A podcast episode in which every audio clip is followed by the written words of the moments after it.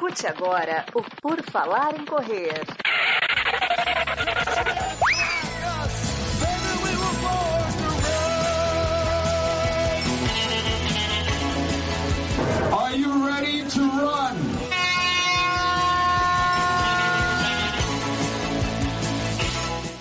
Começa mais um episódio do podcast do Por Falar em Correr. Estamos novamente no seu feed, ouvintes, ouvintas e todo mundo mais. Esse é o episódio às segundas-feiras.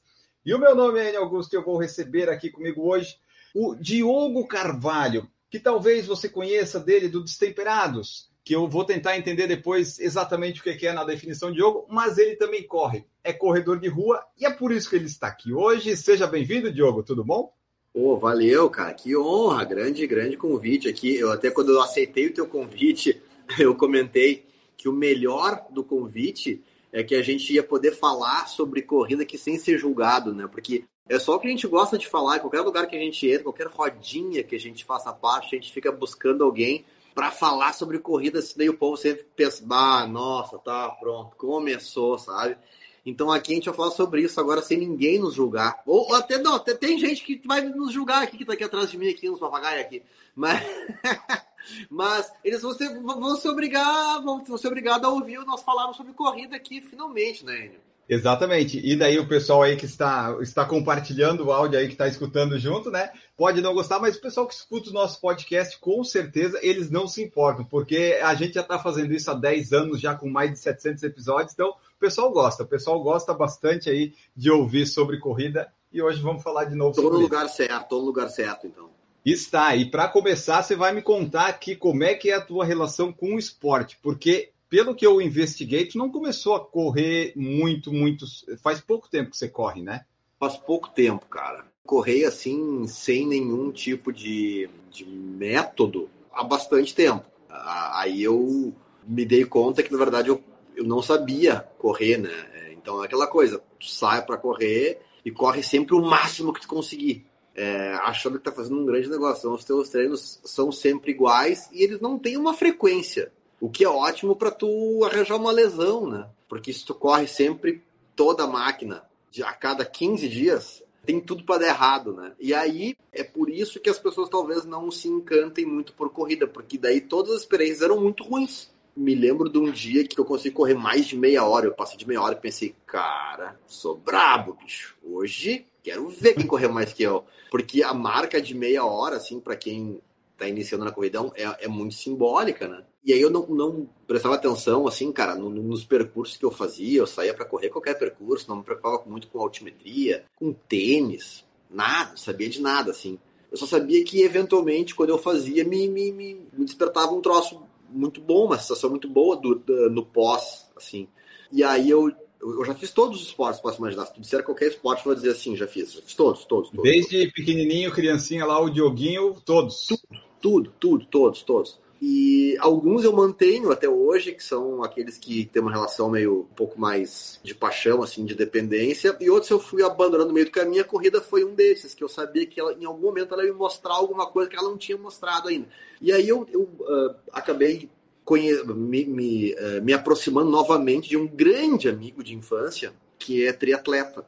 E, cara, e todas as vezes que eu encontrava ele, o papo era alguma das modalidades, né? Bicicleta não, não me animo muito, cara. Bicicleta só realmente por lazer. Porque a, a bike de velocidade, para mim, é a speed mesmo. Quando eu vejo as pessoas na estrada, eu fico apavorado já por elas, assim. Então, não, não sei, tem algum bloqueio que me, não me permite, sabe? Já a natação e, e a corrida até me animo. Em algum momento eu vou fazer um triatlo na minha vida, não sei quando, mas uh, vai ser muito desafiador a parte da bike para mim. E aí, cara, eu, o papo com esse meu amigo era sempre sobre alguma das modalidades e tal, e daí eu disse assim, bicho, como é que é a corrida? Ele, cara, o meu técnico de corrida é o mesmo que me dá os treinos de natação e o mesmo que dá meus treinos de, de bike também. Tu não precisa é, te aprofundar em nenhum deles, pega só a parte de, de corrida.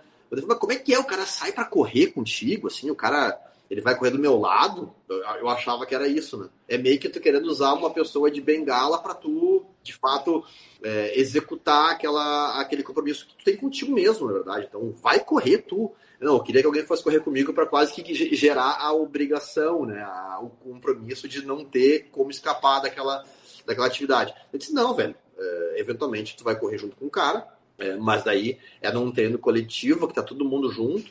É, pode ser num longão ou num treino de pista, deu pista mas não é, sai pra correr, tu vai correr numa pista, bate saco. Então, aí eu percebi que eu não sabia nada mesmo, sabia absolutamente Sim. nada. Daí, cara, fala com ele que tu vai entender. E aí eu conheci o meu técnico, que é o Frank Silvestrin, que é um, é, é, é um, é um ídolo do, do, do triatlo. O Frank é um.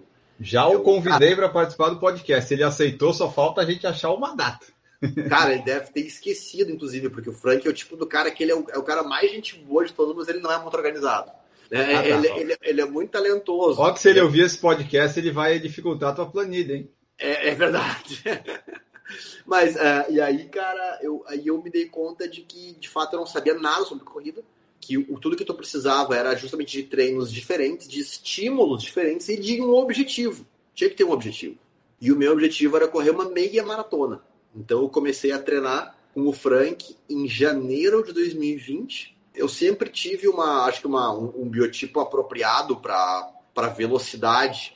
É, eu não sou muito fundista, né, maratonista, assim, acabou sendo um ah. desafio para mim. Ou devo ter uma composição meio híbrida, assim, mas eu, eu, me dou melhor em velocidade. E tanto que na época do colégio eu ganhava medalhas, 100, 200 metros. Hoje em dia, eu vou levar meu filho do colégio e ele falou, filho, ali, ó, aquela pista ali, ó.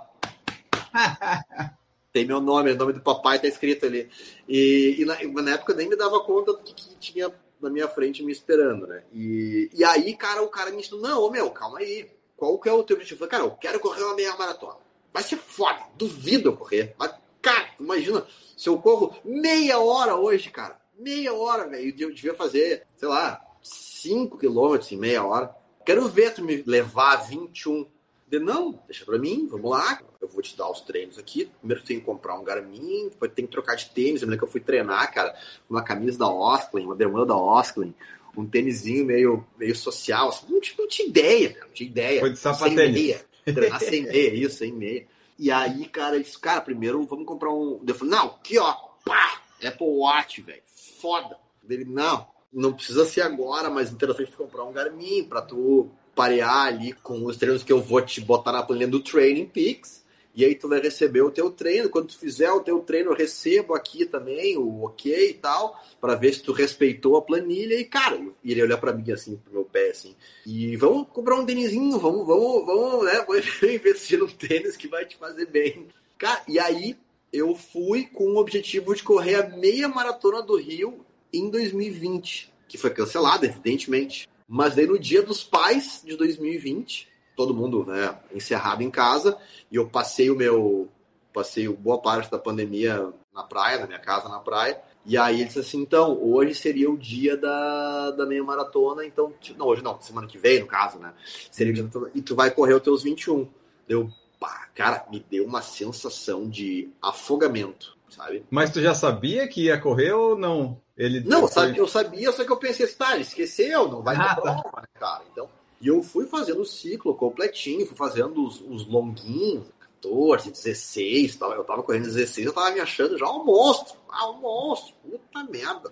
E aí ele, meu, semana que vem, não esquece, tem ali a avaliação. Daí eu lembro, deu, abri na, no Training Peaks, na ele tava avaliação 21K. Deu, vai, tá de sacanagem. Não vai ter, não vai ter. Imagina a minha maratona, só pode dizer que caiu, tanto que nem comprei passagem, não vai ter prova, né, cara? Daí, não, tu vai correr assim. Eu falei, cara, mas qual o ritmo, velho, que eu vou correr? Calma aí, segura, eu vou correr sozinho.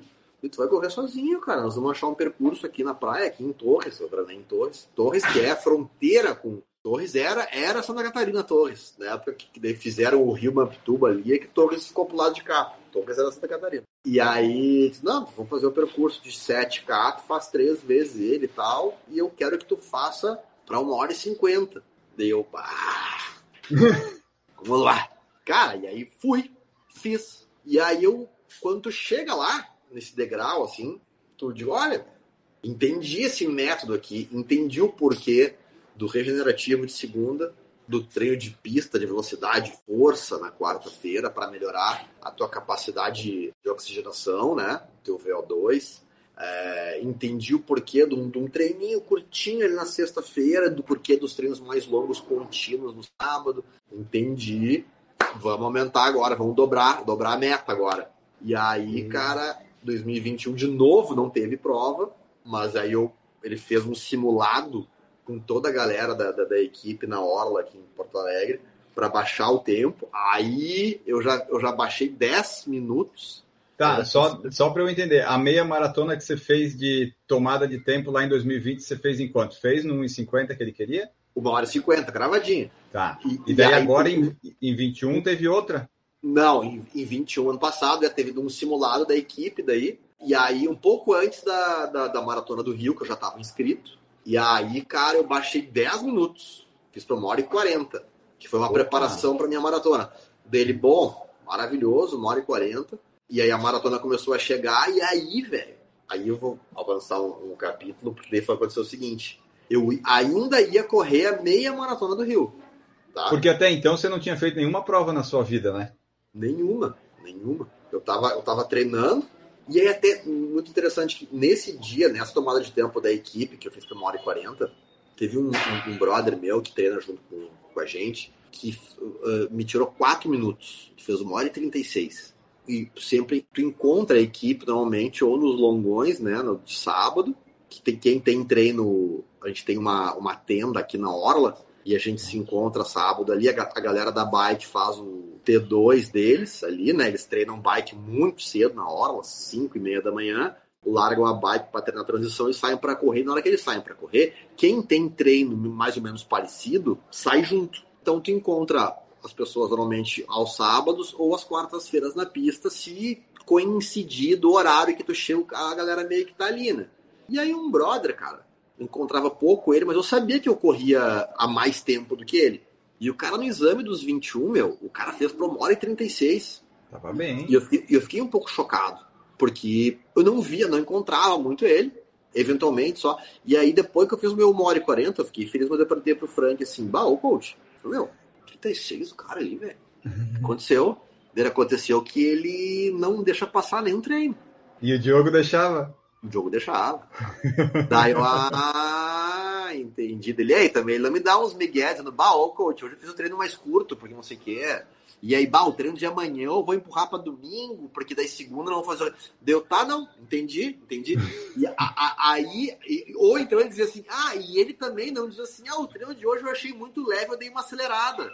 Ele cumpre o que eu dou para ele e ele faz o que, o que tem que ser feito. Deu, cara, tu vê que loucura, então é uma ciência exata. Dele é, é uma ciência exata. E aí, logo depois, é, desse exame teve. Ah, eu, eu, eu tava programado para correr ainda a meia do Rio, que ia ser em seguida, em, em, novembro daí. E aí, no meu aniversário, em setembro, o Frank foi no meu aniversário, e um grande amigo meu, que tu conhece também, o Márcio Calage. Né, o uhum. Márcio estava no meu aniversário, e aí o Márcio disse assim: então vamos pro Rio e tal, né? Eu falei: pois é, eu vou, tô inscrito, tô com a minha inscrição ativa, vou correr a meia.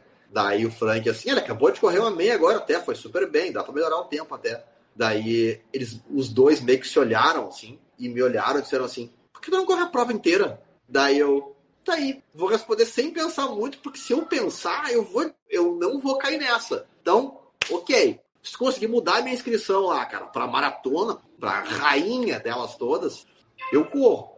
Daí o Márcio assim, então tá, velho. Então formou, firmou compromisso aqui, meu, não tem mais volta. Eu falei, não tem mais volta. Eu falei, coach, dá tempo? Eu falei, cara, dá porque a gente já vem de um ciclo de 21 agora, e, e meu aniversário é 13 de setembro, tá? Foi meus 40 anos.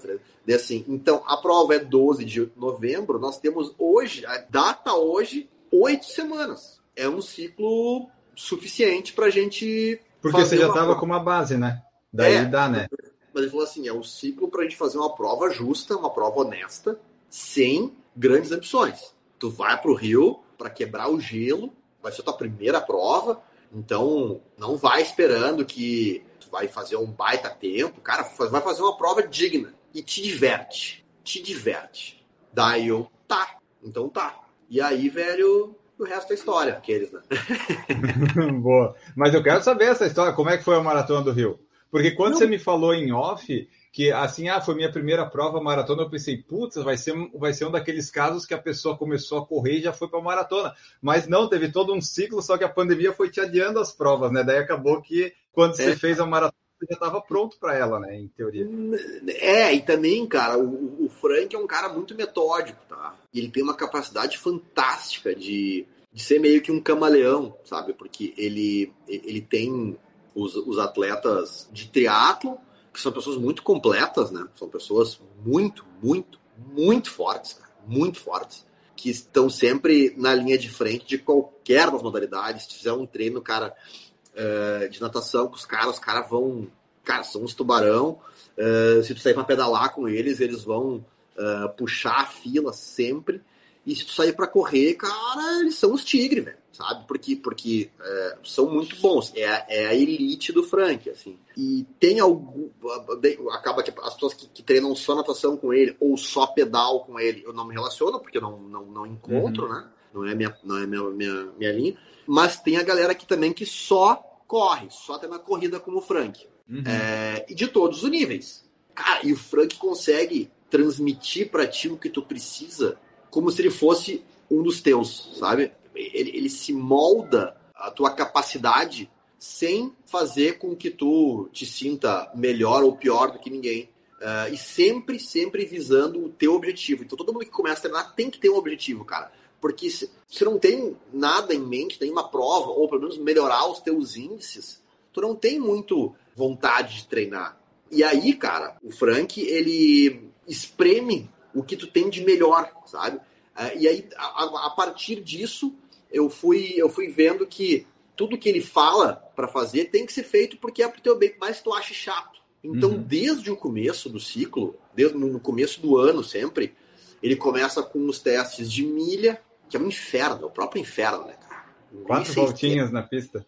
Cara, os 1.600 é para entrar no túnel preto, sabe? É aquele para vomitar, para bufar, assim, todas as quatro voltas. É muito ruim. Aí depois isso é que vai balizar o teu, o teu, o teu índice que ele desejado para avaliação de 3 mil, que vai balizar o teu tempo de 5 mil, que vai balizar o teu tempo dos 10 mil, e aí se quiser parar por aí, beleza.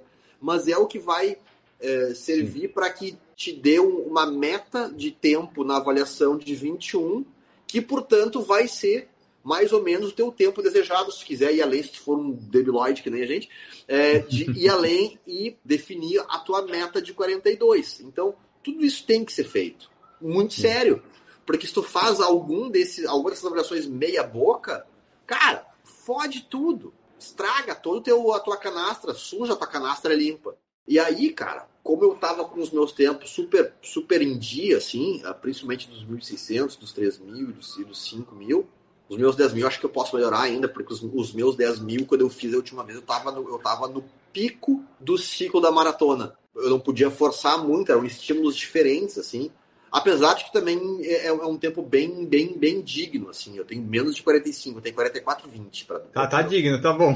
é, e aí, cara, eu fiz o ciclo inteiro, inteiro, inteiro da maratona, essas oito semanas, sozinho é, sozinho, tipo assim, sem, sem parceria, sabe? Sem, sem, sem galera. Eu era o primeiro a chegar na pista e o último a ir embora, porque o meu bloco central do treino de pista, ele, em alguns momentos, ele tinha 15K, sem contar o aquece e o solta, tá? E na orla, os meus, os meus longões eram os mais longos também. Então, cara, foi muito mental, assim.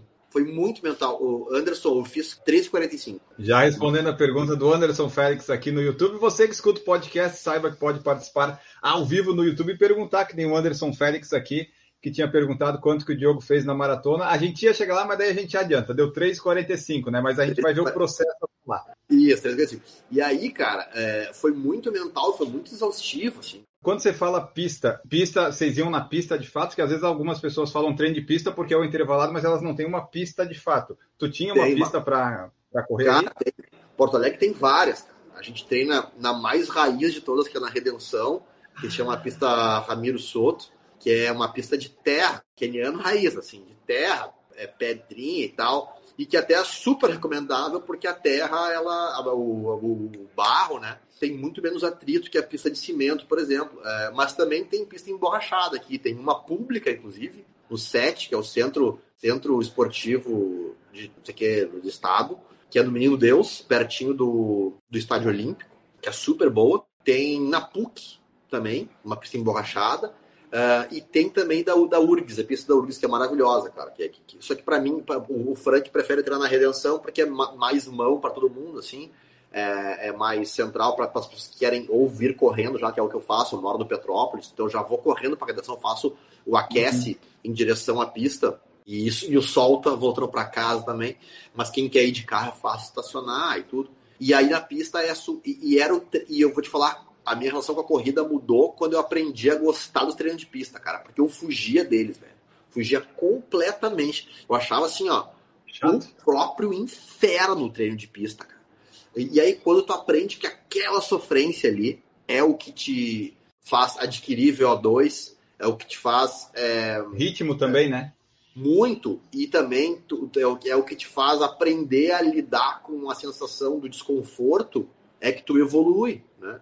Então, cara, o meu ciclo inteirinho eu fiz sozinho, né? Isso foi muito difícil, porque até eu acho que até, até aquele momento, ano passado, o Frank não tinha uh, na sua equipe atletas puramente maratonistas, assim, era a galera corredor de rua que fazia provas um pouco menores ou triatletas, né?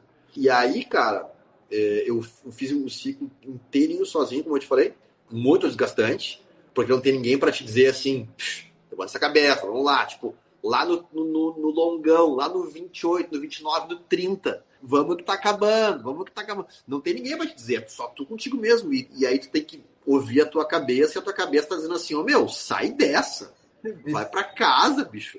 Tu tá louco, cara. Qual então, foi o maior é longão que tu fez? O maior foi 32. Foi três horas contínuo.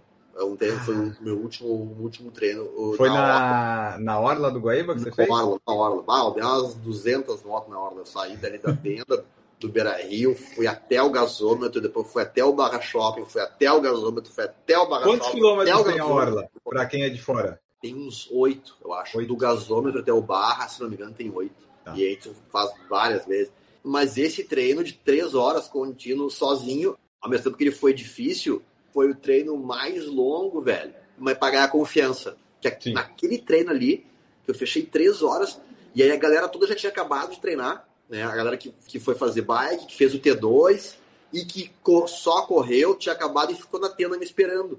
E aí, cara, nos meus últimos dois quilômetros, meio que a galera juntou e foi correndo. Paulo ficou arrepiado, velho, até hoje.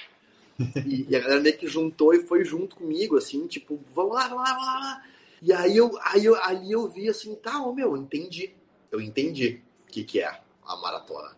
A maratona é individual, mas também é coletiva. É muito do, do, do, clima ao teu redor, é um ajudando o outro. É eventualmente o cara que ao teu lado que tu acha que o cara tá bem, é que tu tem que dar um apoio para ele, para o cara não desistir e tal. Por isso que a corrida é um, um troço tão fantástico, tão democrático, tão apaixonante, né? Porque ela conecta, é uma rede social, né? A corrida. Sim. E ali, cara, eu vi, tá, ô meu, acho que eu tô pronto. Acho que eu tô pronto.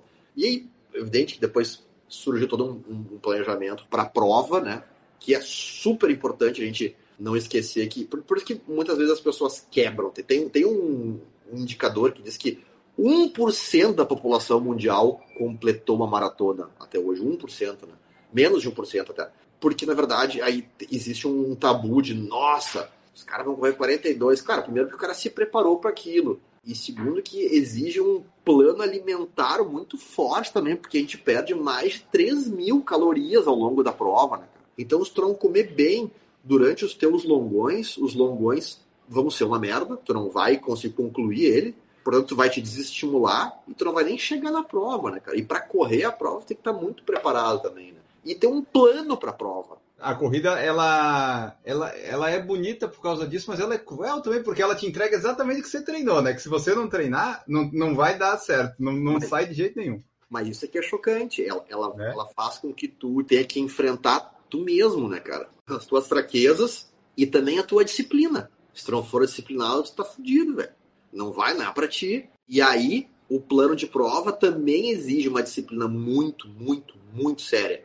Porque o Frank me disse assim, cara, vai acontecer o seguinte: tu vai arrancar bem, tu vai te sentir muito bem, porque os treinos são muito mais difíceis do que a prova em si. A prova tu vai coroar o momento que tu construiu, vai ser a, o dia de festa. Tu já pavimentou a tua estrada, né, cara? E tu vai te entusiasmar pelo clima. Tu vai arrancar muito bem, tu vai pensar, já corri 32, cara. Fiz três horas contínuo.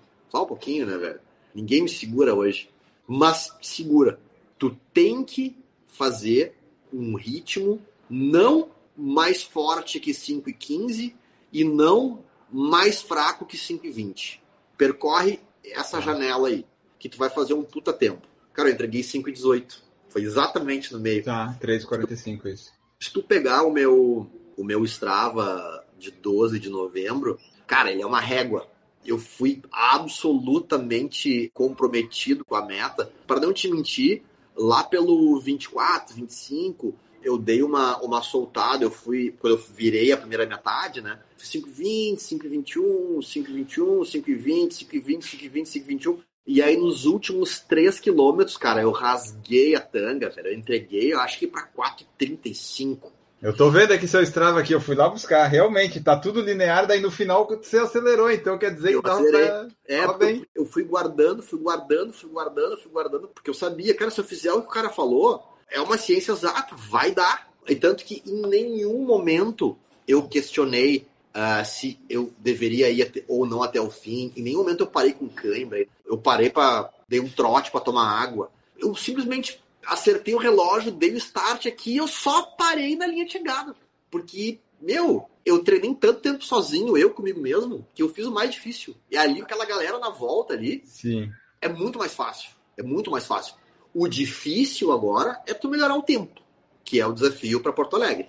Ah, então, é aí que eu queria chegar, porque fizemos 3,45 no Rio, primeira maratona, tudo perfeito, saiu, acelerou, podia fazer mais, e aí você pensou, por que não Porto Alegre, uma maratona plana, fria em casa, conheço tudo por aqui, e aí a, a meta de 2022, pelo menos até a metade do ano, é baixar esse 3,45 ou é ainda mais audaciosa? O que, que você está pensando para Porto Alegre? Não, é mais, é mais audacioso, mas tem um, tem um, tem um obstáculo no meio do caminho. E daí, antes do, do Diogo falar para nós dos objetivos audaciosos para Porto Alegre, tem duas perguntas aqui no YouTube que ele vai responder de uma vez só, que é assim, ó, Wellington Alves perguntou se o Diogo nunca teve facite plantar, pergunto porque estou com uma desde fevereiro e até agora não consegui voltar a correr. E o Pierre Xavier colocou, não só facite, poderia falar sobre dores decorrentes do treino, como você lidou com isso. Porque, né, Diogo, se você correu sozinho, talvez dores físicas, não sei se teve, mas algumas psicológicas de ter que aguentar tanto tempo sozinho, é,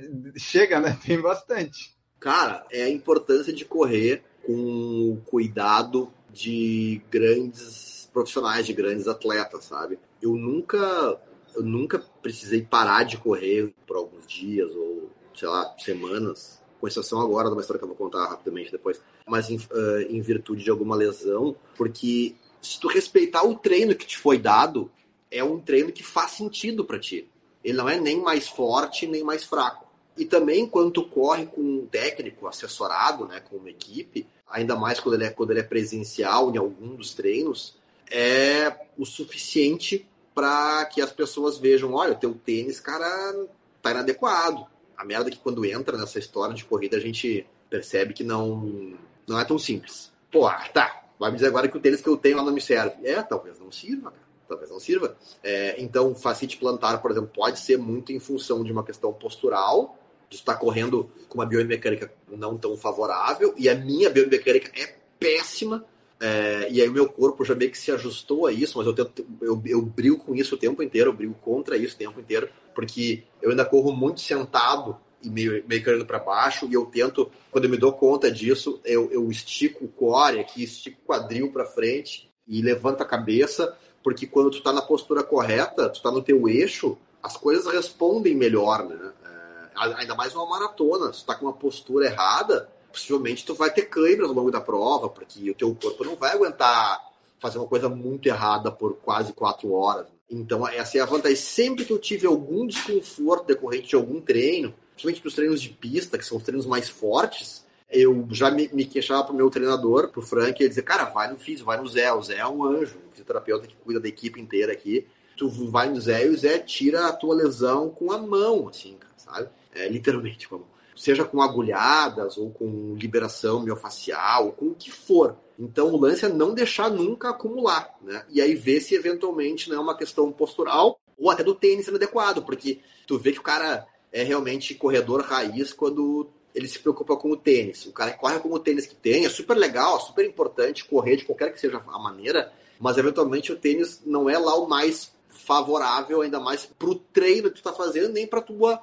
composição corporal, né? Às vezes é um tênis muito pesado, ou um tênis com uma sola muito fininha, e aí acaba que te dá muito atrito. Então, tudo isso reflete no, no A gente tem que revezar tênis, a gente tem que respeitar a quilometragem, a vida do tênis. O tênis, eles não podem passar, alguns tênis não suportam nem 400 quilômetros, né, cara? É, dependendo é, mas... do tênis, você até, ele é, mas... até, tipo, ele tá inteiro lá, mas quando você corre, você já sente que às vezes ele não dá a resposta que ele dava antes, né?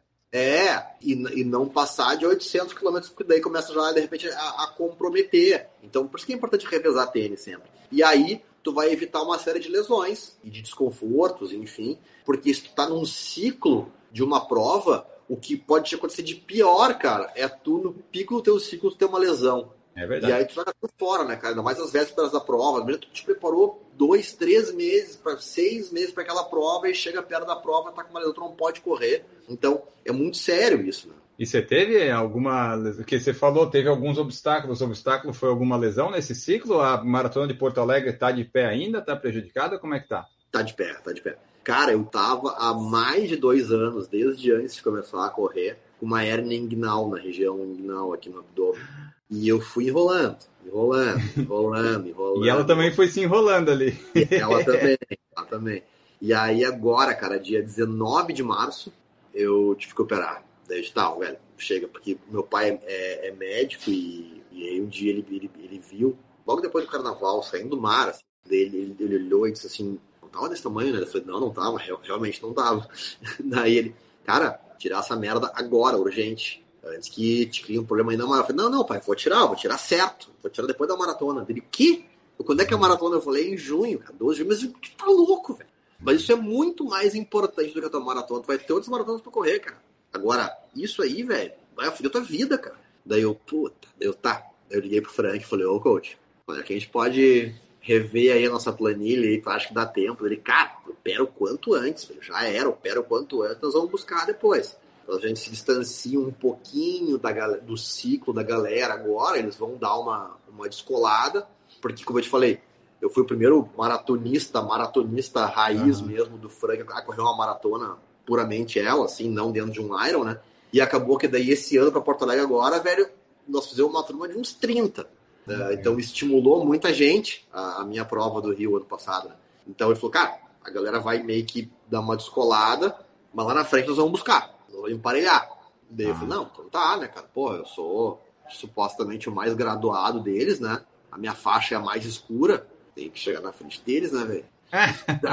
Daí ele disse, não. Você é competitivo, eu tô percebendo, né? Eu sou, eu sou. e aí, cara, eu operei, velho, e eu, eu tive até uma, uma, uma, recuperação, tomara que uma médica não, não, não, não nos ouça, mas eu tive uma recuperação muito, muito acima da média, que eu tirei os pontos duas semanas depois. Acho que três dias depois de tirar os pontos, já 17 dias depois da cirurgia, eu já dei um trotezinho. E aí eu já fiz longão, já fiz pista, já fiz tudo que tinha que fazer já. E hoje, hoje completa um mês da cirurgia. Ah, verdade, nós estamos gravando 19 de abril, o podcast está saindo agora dia 25, mas já deu então, um pouquinho mais. Faltam seis semanas, talvez, para a Maratona de Porto Alegre, né? Seis, Isso. cinco a seis quais é que são seus objetivos lá? É melhorar o rio e alguma coisa além ou por causa dessa hérnia, tipo, melhorar o rio, mas saber que não vai dar para ser o, o, melhor que poderia? Não, cara, eu, eu quero fazer, quero, vou, vou, vou fazer. Boa. Sub 330. Ah, legal. Então eu quero correr para 450. É forte, mas dizem que a gente fica bom mesmo nessa história depois da quarta, quinta maratona, nós vamos ganhando uma casca aí. Então, o sub 3 vem, mas vem com calma, né? Porque a gente não pode acelerar as coisas, né? Por enquanto, vamos buscar um sub 3,30 para não se esquecer de se divertir também, cara. Tem que ser um processo muito prazeroso também. Aí, cara, a maratona vai criando uma, uma, uma casca com o passar do tempo para tu não atropelar o processo, assim, né? E por isso que eu acho que o Sub 3 vem ainda em algum momento, porque como a gente já comentou sobre isso, eu sou, eu sou competitivo e eu, eu tenho uma mania de competir comigo mesmo, né? Que esse é o, é o grande aprendizado que a maratona também traz, a corrida traz, né? É, de tu nunca te dar por vencido e de tu conseguir fazer sempre, de tu mostrar para ti mesmo que tu pode sempre ir além, pode melhorar e só depende de ti. Então foi um pouco um processo terapêutico, assim, começar a correr, correr uma maratona, porque eu sempre fui um, eu, eu, eu sou um cara muito muito procrastinador, sou um cara, eu tenho déficit de atenção, eu sou enrolado, eu tenho um ritmo diferente, eu desisto das coisas no meio do caminho. Por isso que eu te falei no começo lá, que eu já fiz todos os esportes, eu desisti de muitos, muitos. Com exceção da maratona, do surf e do jiu-jitsu. Porque, cara, qualquer dificuldade que meio que, que apareça já, eu já meio que dou uma, dou uma brochada. E eu quis, com a corrida, mostrar para mim mesmo que eu não era esse cara que com disciplina e com treino, se o cara consegue correr uma maratona, velho, não tem nada que apareça que tu diga assim, ah, bah, isso eu não consigo fazer. Tu consegue sim, cara. Foi um pouco com esse objetivo também que eu resolvi correr uma prova cheia para que eu tivesse, olha que merda, cara, que eu tive que fazer. Só para que eu tivesse a comprovação de que eu não posso mais cair naquela minha síndrome da do self-punishment, sabe? Da autossabotagem. Porque a gente se auto-sabota pra caralho, É verdade. E a, a corrida, pelo menos, é como a gente falou, né? Ela, ela entrega, entrega sempre tudo que você faz. Se você vai procrastinando os treinos, a sua maratona vai ser em 5 horas, provavelmente. Aí você entra num ciclo de depressão e vai.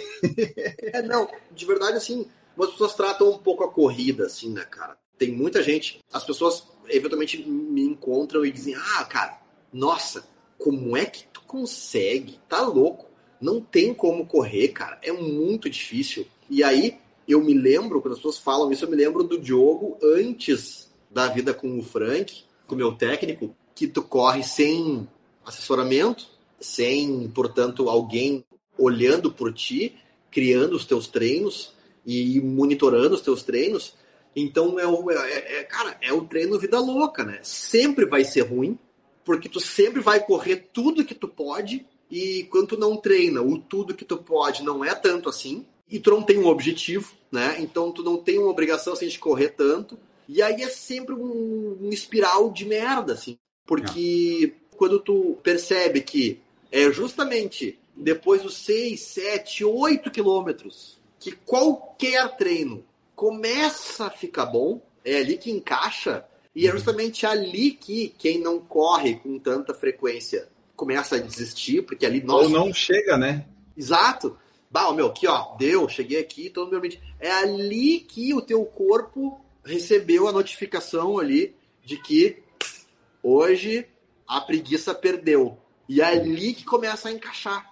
Só que as pessoas nunca passam dali, porque também não tem treinos com estímulos diferentes para criar uma, na verdade, é, completar a tua caixa de ferramentas, né? As ferramentas são as mesmas, só tem uma chave de fenda, porque tu só faz o mesmo treino, sempre que é o mesmo treino de merda, inclusive.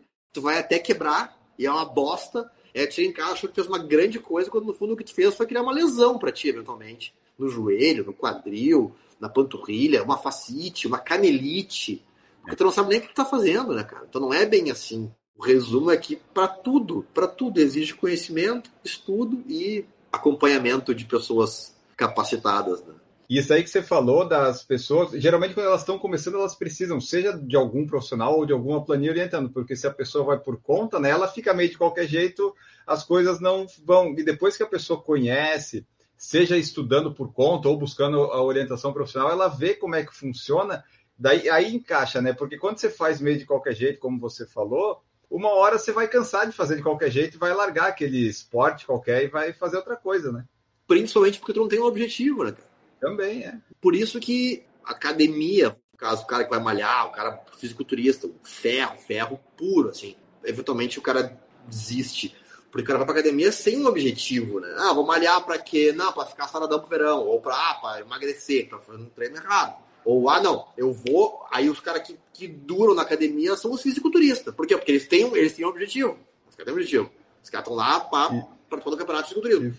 É, então, o corredor que corre há mais tempo, corre há mais tempo por quê? Porque ele tem um objetivo. Ele, ele é um cara que tem uma prova em mente, ou ele quer melhorar o tempo dele, até pegando o gancho aqui do Wellington, que ele tá falando isso, não acha que pra gente saber se melhoramos ou não, o ideal seria comparar o tempo correndo a mesma maratona. Talvez, talvez, porque evidentemente que de uma prova para outra existem várias, muitas variáveis. Mas também na própria prova varia, porque se num dia no Rio tá calor e no outro tá chovendo, já bagun... já, já mudou. É, acho que é dá para usar a mesma prova como comparação, mas tipo se for a mesma distância, mais ou menos um percurso parecido, que é Porto Alegre e Rio, são basicamente plano, o Diogo já vai conseguir ver uma evolução do Diogo do passado, provavelmente. É, e por isso que as pessoas costumam dizer que, ah, essa prova, cara, eu vou, eu, vai ser mais dura, então não dava muito comparar, porque evidentemente é uma prova com mais altimetria, ou uma prova mais quente, ou uma prova que, enfim, pode acontecer uma série de coisas. Tu não é a mesma pessoa, né, cara? tu vai estar tá mais treinado, eventualmente vai dormir melhor, porque não vai ser mais a tua primeira prova, ou vai dormir pior, porque pode acontecer de tu ter uma noite de merda também, né? Pode acontecer, ninguém tá livre disso. Pode acontecer de tu ter um piriri, pode acontecer de tu, enfim, da tua vida emocional, a vida pessoal tá num momento mais conturbado que estava antes. Então, a prova nunca vai ser a mesma e tu também nunca mais vai ser o mesmo. E o Diogo, para quem não sabe, né, para quem talvez não conheça, mas ele é um dos cofundadores, co-criadores do Destemperados, né, Diogo? E daí eu queria que tu falasse para nós um pouco. Eu aqui do Sul eu até conheço mais porque, né, faz parte já um pouco, fez parte da rotina, mas o pessoal do podcast, talvez do Brasil, não saiba ou não conheça, daí só fala para nós o que, que é o Destemperados, como é que funciona, porque o Diogo ele não vive da corrida, né? Você pode viver correndo, mas tem outras coisas aí que você faz. E eu queria que tu falasse do Destemperados, para daí a gente chegar na parte que você vai indicar lugares para comer e beber antes e depois da, da maratona. Cara, até na verdade a, a, a, corrida tem uma relação com, com, a minha profissão, porque acaba sendo uma válvula de escape, na verdade é, é, é o fiel da balança para que eu equilibre os meus excessos, né? Porque Destemperados é uma, é uma iniciativa de gastronomia, então a gente come e bebe bastante. Né? é, de que forma? O Destemperados existe para estimular o mercado da gastronomia, para estimular as pessoas justamente a comer e beber mais, a descobrir mais, a, impulsionar a gastronomia, qualificar cada vez mais esse universo, esse mercado, para tornar cada vez mais esse segmento super promissor. Então a gente começou dando dica de lugar, descobrindo lugar diferente em várias cidades e recomendando no nosso blog, depois em redes sociais, enfim. A gente editou muitos guias também, editou guias já de, de Floripa, editamos guias de, São Paulo, de Puta del Este, da Serra Gaúcha, de Porto Alegre, de Nova York, que eu guias de Nova York. E aí, tudo isso se conecta, né? A, a, a, gente chama de, da plataforma Destemperados, é então Destemperados, ele tem esse objetivo de é, fazer as pessoas viverem a gastronomia. Então aí a gente vai tirando aqui iniciativas, né? Desmembrando esse esse esse reason why em várias iniciativas, que é o site que ainda continua ativo, as redes sociais, o jornal a gente escreve uh, semanalmente no Caderno Destemperados, na Zero Hora, que é o jornal aqui da, do Rio Grande do Sul. Olha, tem um caderno chamado com o nome da sua empresa no maior jornal do estado. Coisa tem, boa, hein? Coisa linda. Tem também um, um, programa de TV na RBS TV, aqui ao sábado, chamado Destemperados na TV. E que a gente uh, justamente também fala sobre isso. É, dá receitas, cozinha, aprende a cozinhar junto com as pessoas, porque o Destemperados foi talvez a primeira iniciativa de gastronomia, que separados tem 15 anos, né? A, a, primeira iniciativa de gastronomia que tratou do assunto um ponto de vista do não especialista. Porque, porque vocês não são, não eram chefes, eram não curiosos, vamos dizer assim. Exatamente, não somos chefes de cozinha, não somos cozinheiros, não somos, não somos professores, não somos sommeliers. E por isso que o Separados ganhou muito a simpatia das pessoas, né? Porque Separados é one of the guys, sabe? A gente é, tá do lado de lá, mas caso a gente está falando, está reclamando porque a gente come mais do que as pessoas e, portanto, se sente no direito de organizar essa bagunça para fazer as pessoas irem nos lugares certos e viverem experiências muito memoráveis, assim, independente do, de, do quanto elas custem, não tem a ver com grana, sim com história, com narrativa, né? Então, as iniciativas, é, como eu falei, são o site, as redes sociais, o jornal, né, o Caderno Destemperados, o Destemperados na TV, o Destemperados FM, que é o programa de rádio na 102.3, que é aos sábados também, o, o Foodcast, que é o nosso podcast, que tu acha no Spotify, e o Estúdio Destemperados, que é onde eu estou aqui. O Estúdio Destemperados é um estúdio de produção de conteúdo, que é a nossa cozinha, é o estúdio onde a gente grava a rádio, onde a gente grava a TV, onde a gente grava o podcast, onde a gente faz todas as fotos do jornal, as fotos para as redes sociais, onde a gente testa a receita, onde a gente recebe as pessoas para dar cursos, para dar palestras aqui. Que Recebe o PFC aí na maratona. É, cara, é bem pertinho. É no, é Barra Shopping, velho. É no Barra. Sério? É, é do Barra. É, é onde lá, Que legal. Vamos fazer um rolê aqui na maratona. E aí é, é, é um estúdio para a gastronomia, onde as pessoas, produtores de conteúdo de gastronomia, podem vir aqui usar o estúdio para produzir seu conteúdo, que a gente, inclusive, ajuda as pessoas a difundir os seus conteúdos. Que legal, que legal. Então, assim, Diogo, me diga, por exemplo, o Marcos Boazzi, nosso integrante aqui do podcast, vai em busca do índice de Boston. Eu vou lá correr a minha meia maratona. Ambos temos nossos objetivos de tempo. Qual lugar você recomenda, assim, um lugar bom, legal para ir antes de uma prova-alvo e o depois para comemorar? Eu sei que você deve ter aí na sua cabeça agora, deve ter vindo uns 200 lugares, mas eu, eu quero uma lista sucinta aí para depois a gente fazer uma triagem. É que, um pré-prova tem que ter uma massa. Já, daí já, já te facilita aí. Isso que eu ia te falar, né? É, é, é difícil a gente fugir do carboidrato, do carbo load pré-prova. Muito embora eu acho que tu consegue comer carboidrato em qualquer ocasião, né? Se for numa churrascaria, tu come bastante pede uma batata cozida, é, come bastante polenta, que aqui na churrascaria sempre tem polenta, né? Come arroz, feijão, enfim, te vira, né, velho? Come pão, sei lá. Porra, os quenianos, cara, falam. Assistiu o Ademir falando esses dias. É batata, né? É, o, o Ademir tá no Quênia agora. Os quenianos, velho, correm em jejum, cara. Exato. Eles só jantam bem e acordam e vão no bico seco até o fim da linha. Então eles desmistificam muito dessa nossa, dessa nossa glamorização. Não, tem que levar o meu pré-treino e o meu intra-treino e o meu pós-treino. Os caras vão lá, bicho, amarra o tênis aí e vai, não me enche o saco. Mas assim, eu acho que é, é importante o cara comer um X, né, em Porto Alegre, porque X é um clássico de Porto Alegre. Mas X... esse para depois da prova, eu acho melhor, né? Para comemorar. Cara, o X tem o pão, né? O pão tem o carbo, tem as fibras. Ah, mas tem, tem umas gorduras ali, uns queijos que pode dar ruim na prova. Ah, meu, o queijo segura, né? O queijo, o queijo dá uma trancada também. Boa, boa. É que eu vou te falar uma coisa, cara. Porto Alegre, muito embora seja a capital de um estado com uma colonização italiana muito forte, não tem, assim, grandes restaurantes italianos, sabe? É uma cidade tá. que ainda não, não tem uma cantina. Mas, assim, nessa linha, vamos lá. Cantina Pasta Chuta que é um restaurante que tem em Gramado, que é muito famoso em Gramado.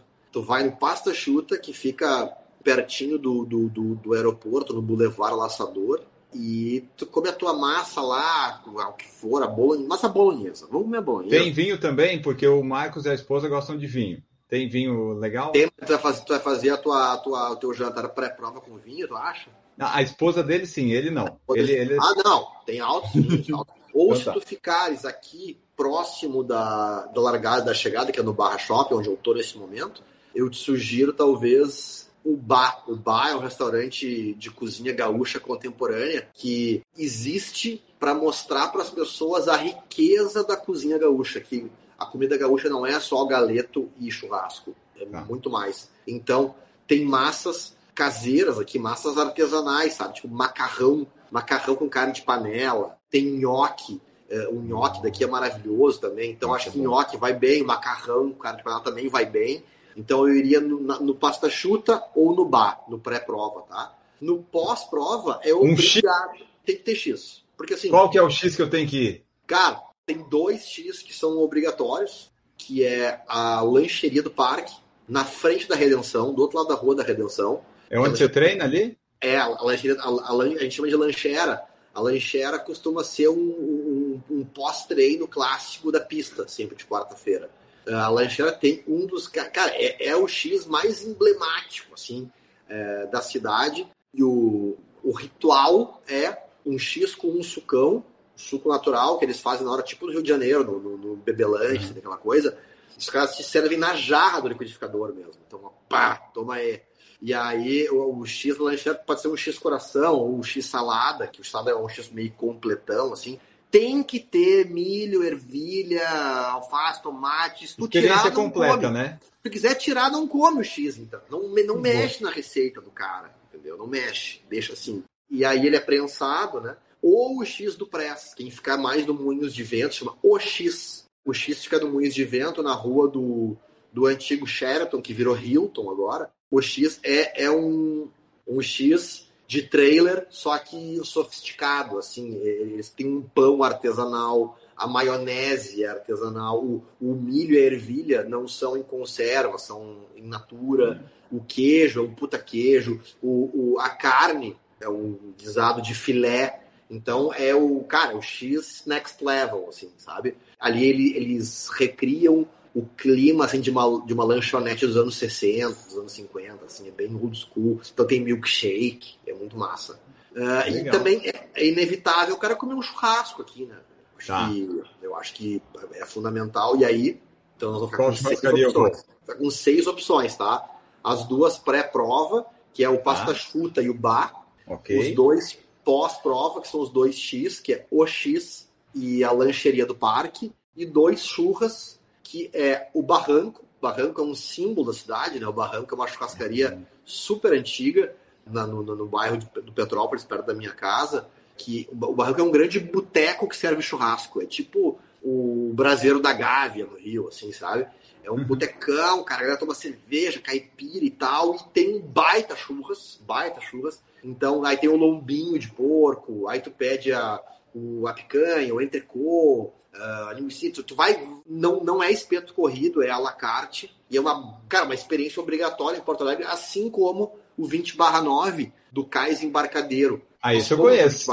Nós fomos aquele dia, e aí tu vê como ele é imperdível. Por que o do Cais Embarcadeiro? Porque o Embarcadeiro fica no Cais do Porto, nós vamos passar pelo Cais do Porto na maratona, que é uma região histórica de Porto Alegre, é, ali do lado da usina do gasômetro. Ali, na, na real, é a reta final. Quando a gente chegar ali na maratona, ali vai ser o 35 eu acho. Se não me engano, 34 ou 35. Porque a, o percurso da maratona ele vai até uma parte ali, mas ele não vai até o gasômetro. Ele volta para depois e de novo entrar na cidade e daí vir pelo gasômetro. É isso, né? Cara, se for igual às outras, às outras é. a gente vai sair do Barra Shopping em direção ao centro, pela Orla, aí vai entrar um pouquinho no centro e volta pela orla, de novo pelo mesmo caminho, só que daí passa o barro e vai até a, a zona sul mesmo, a tristeza. E aí passa pelo Veleiros do Sul, entra um pouco na, na zona sul ali e volta pela Venceslau Escobar, vai ter uma subidinha pequenininha para entregar a meia maratona no Barra Shopping de novo,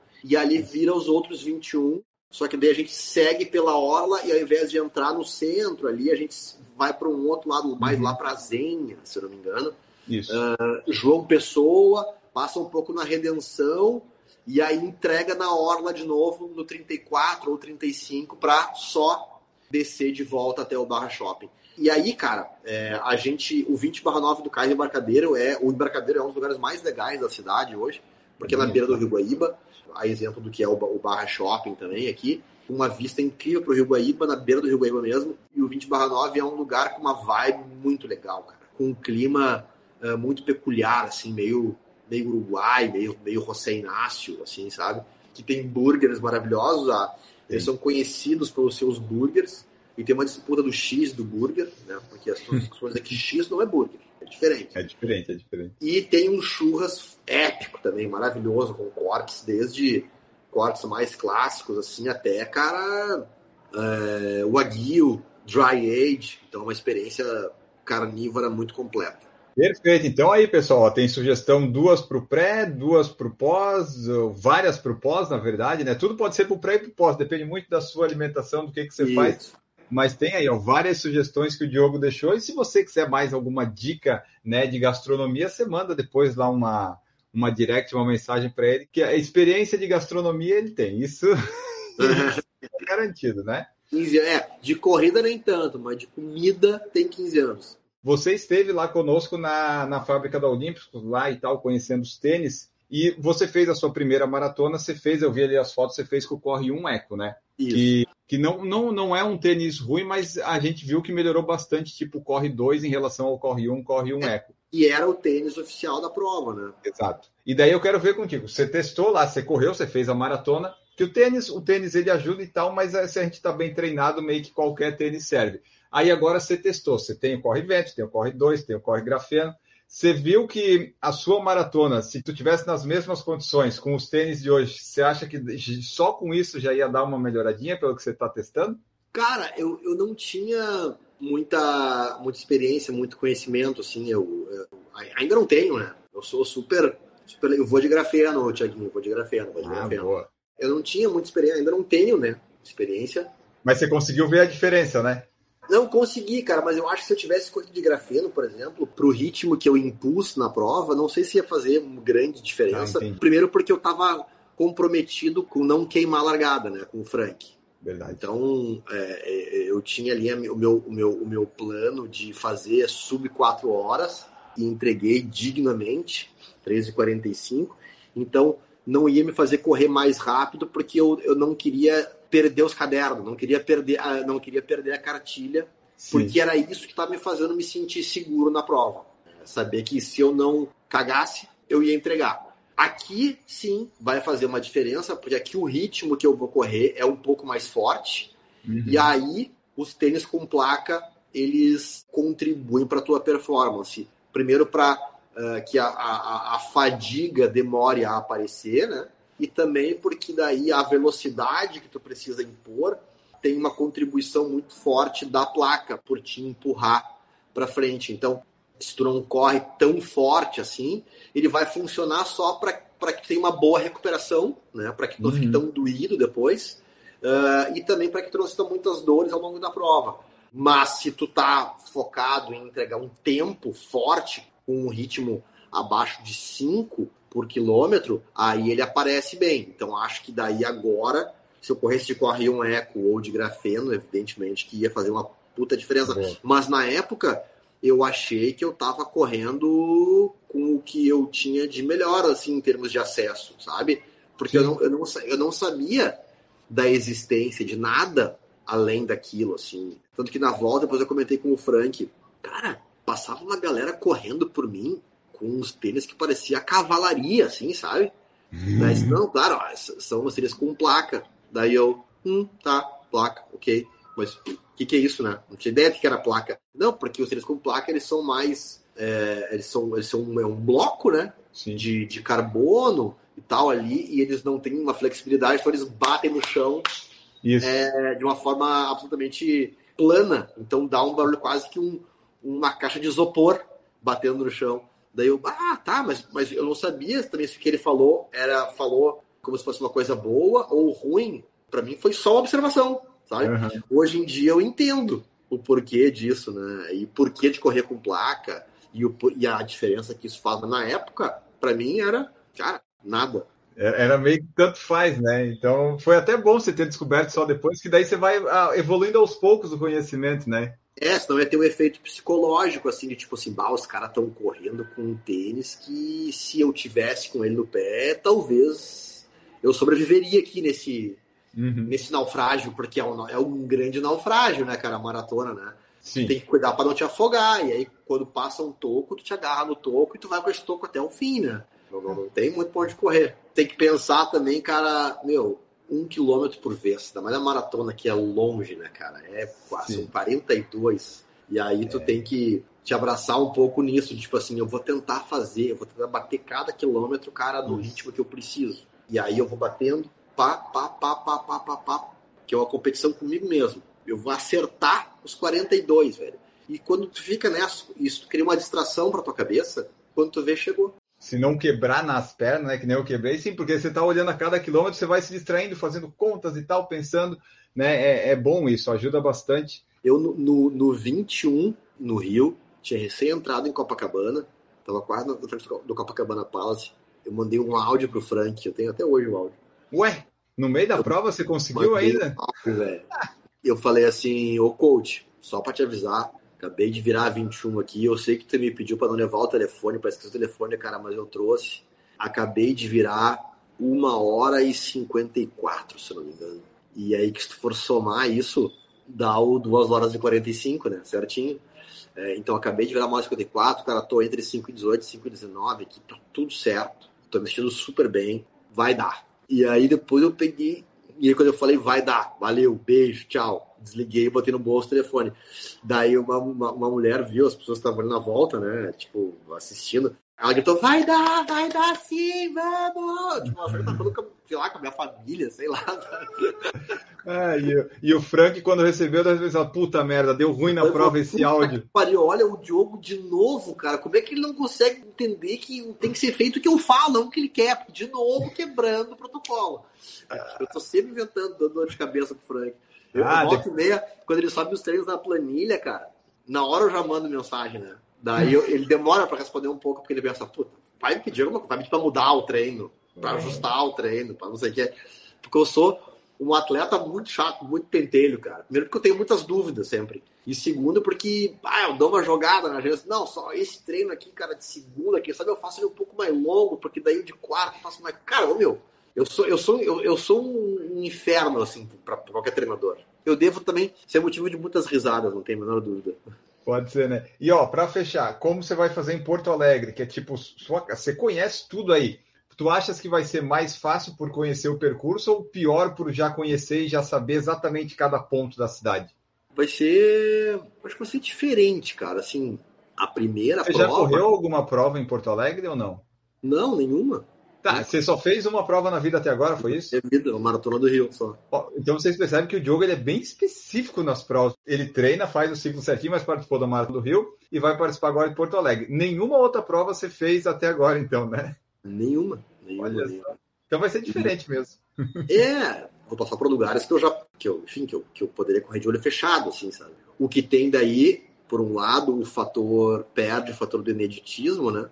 Porque no Rio é, é, o fantástico do Rio, o fantástico de maratonas de uma forma geral é tu correr em cidades muito bonitas, tendo o privilégio de naquele momento estar correndo onde só passam os carros, né? É, e tu tá ali, naquele momento a cidade é tua. E em Porto Alegre eu meio que tenho a cidade para mim, cara, porque eu corro muito cedo, já tô acostumado com esses trajetos, né?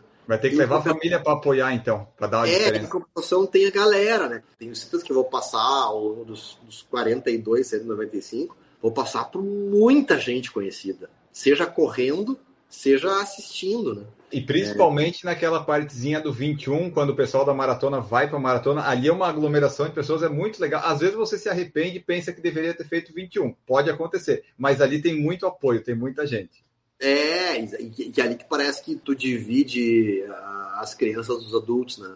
Exato. Tipo assim, ah, a galera que veio até aqui veio, veio curtindo. Daqui por diante não tem curtição. Daqui por diante é, meu, é pão come. Aqui começa a engrossar o caldo. E aí parece que as pessoas se solidarizam mais, né?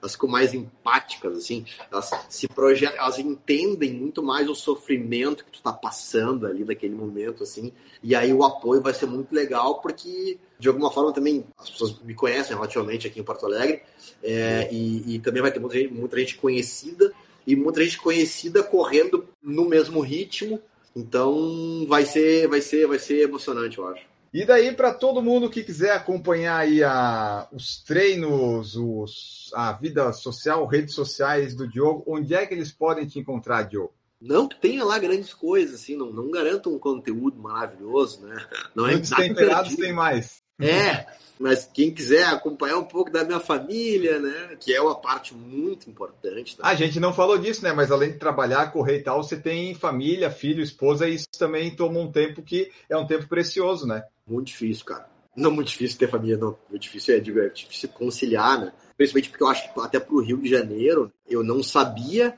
o que que significava um ciclo de maratona. Foi meu, meu, meu primeiro ciclo. É muito exaustivo, tu tem que nos longões do final de semana, cara, tu, por mais cedo que tu saia para correr, tu não volta para casa antes das 10 da manhã, né? E aí, se tu é solteiro, ou se tu é recém-casado, ou se tu tem filhos criados já, filhos grandes, tá tudo certo, né? Eu tenho um filho de 5 anos e um de um ano. Isso significava que eu deixava a Renata das 6 da manhã até as 10 e meia da manhã do sábado sozinha, né, cara, em casa com as crianças. E não é um sábado, né? Foram pelo menos oito sábados. Fora as quartas-feiras, que também o meu compromisso com treinar, assim, com o horário é quarta e sexta ou sábado, né? Dependendo do dia que eu faço meu longão, se é sexta ou se é sábado. Porque o regenerativo de segunda e o soltinho ali de quinta, numa brecha que abre ao longo do dia, eu corro porque é um treino mais curto. É um treino uhum. de uma hora, no máximo, uma hora e quinze, uma hora e vinte. Mas a pista te exige muito tempo e o longão também, né? E aí, cara, é super delicado, assim. Se o teu relacionamento não tá, assim, passando por dias memoráveis, repense. Porque senão ele vai por água abaixo antes da tua maratona. E daí, quando chega em casa, você tem, você acha que vai descansar, daí você tem os filhos para brincar de correr, de repente, né? Não tem descanso. Que é, que é a maratona da vida real, né, cara? Exato, exato. Essa maratona é, é, é, E ninguém tá nem aí, cara. Se tu acabou de fazer um longão de três horas, o problema Não. é teu. Ele quer o pai fato, dele para brincar. E de fato, é. o problema é teu. O problema é teu mesmo, né? Agora, ah, não, eu tô morto, descansado, porque o. Cara, ninguém mandou.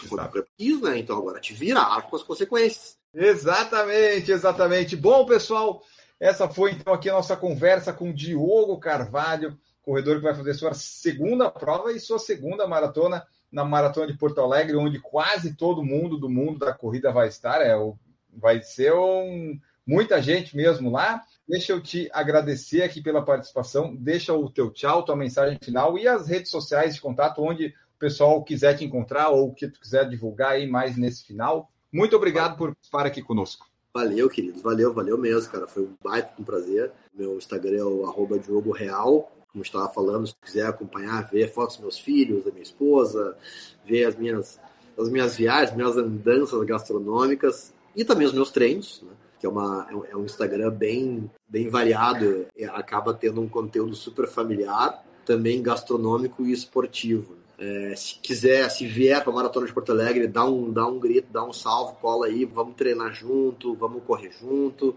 porque pessoas que correm e que comem são pessoas mais felizes. Não tenho a menor dúvida. É isso aí, eu tô, eu tô nesse time aí, então. então... Às vezes a gente come mais do que corre, né, Diogo? É, ou é, a gente nunca sabe se a gente come para correr ou se a gente corre para comer. Exatamente, exatamente.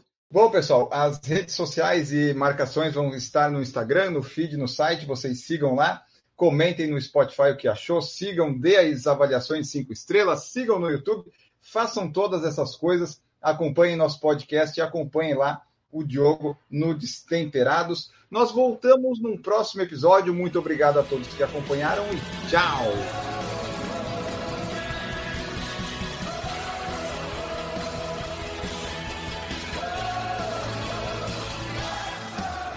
Produção por Falar em Correr, podcast multimídia.